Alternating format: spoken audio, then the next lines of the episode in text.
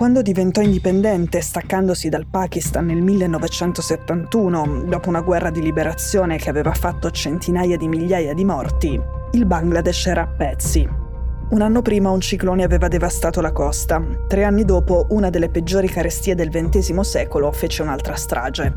Henry Kissinger, da segretario di Stato americano, aveva detto che il Bangladesh era un basket case, un paese fallito, il Bangladesh oggi ha un PIL pro capite più alto sia di quello dell'India che di quello del Pakistan. Da più di 30 anni è spaccato in due campi e a capo di ognuno c'è una begum, che in bengalese significa più o meno una signora altolocata.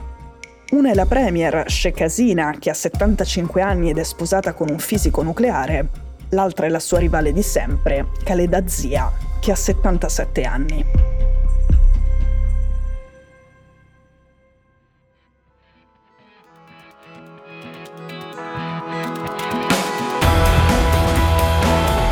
Sono Cecilia Sala e questo è Stories.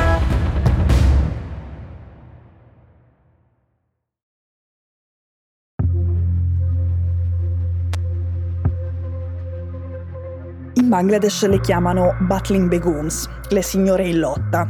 Loro due si odiano e anche se il destino del Bangladesh dipende da loro, praticamente non si parlano.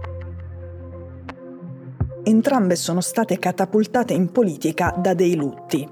Hasina studiava nella Germania Ovest quando nel 1975 i militari hanno ammazzato suo padre, il primo presidente del Bangladesh indipendente, e un'altra decina di suoi parenti.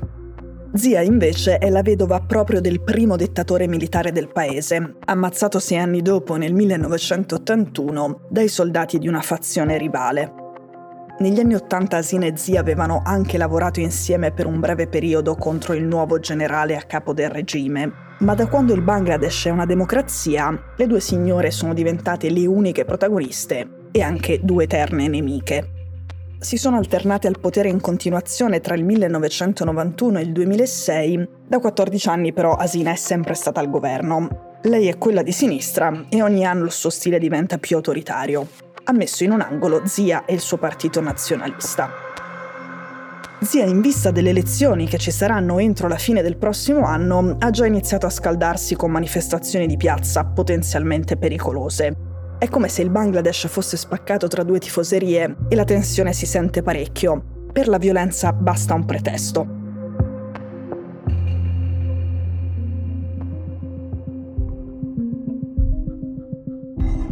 L'astio tra le due per toni e termini a volte sembra degenerare in una discussione natalizia su beghe tra famiglie imparentate, una di quelle in cui si passa il tempo a rinfacciarsi episodi molto vecchi. Solo che in questo caso le beghe riguardano morti ammazzati.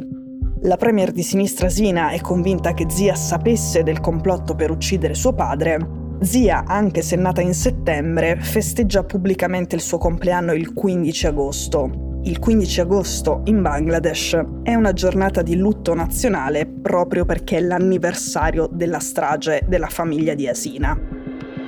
Zia quattro anni fa è finita in carcere per essersi intascata i fondi di un orfanotrofio da lei fondato, un fatto grave, ma è grave anche mettere in prigione il capo dell'opposizione. Quando ha chiesto i domiciliari per la sua età e per i suoi molti acciacchi, Hasina l'ha sfottuta. Anche i caratteri sono diversi, o almeno lo sembrano guardando al modo in cui si propongono in pubblico, allo stile che hanno scelto per la loro comunicazione. Hasina si presenta come una nonnina rassicurante, Zia ha un look di lusso e un tono assertivo e un po' aggressivo.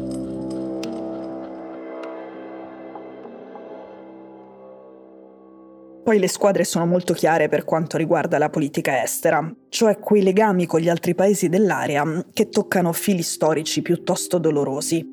Zia è vicina al Pakistan, da cui il padre di Hasina era riuscito a staccarsi dopo la guerra di liberazione.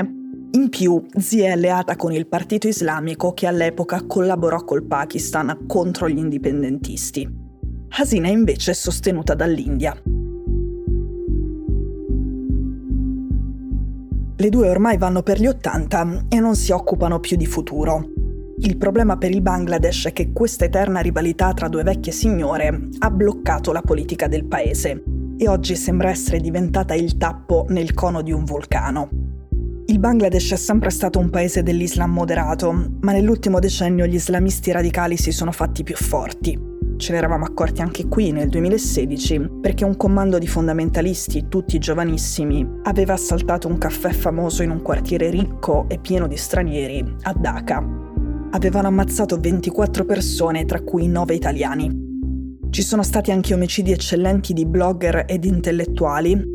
Ora tra chi vuole mantenere il Bangladesh un paese laico c'è un clima di paura del futuro il giorno in cui nelle sale da tè di Dhaka non si parlerà più delle ultime beghe delle due Begum, il rischio è che si parlerà di una transizione traumatica.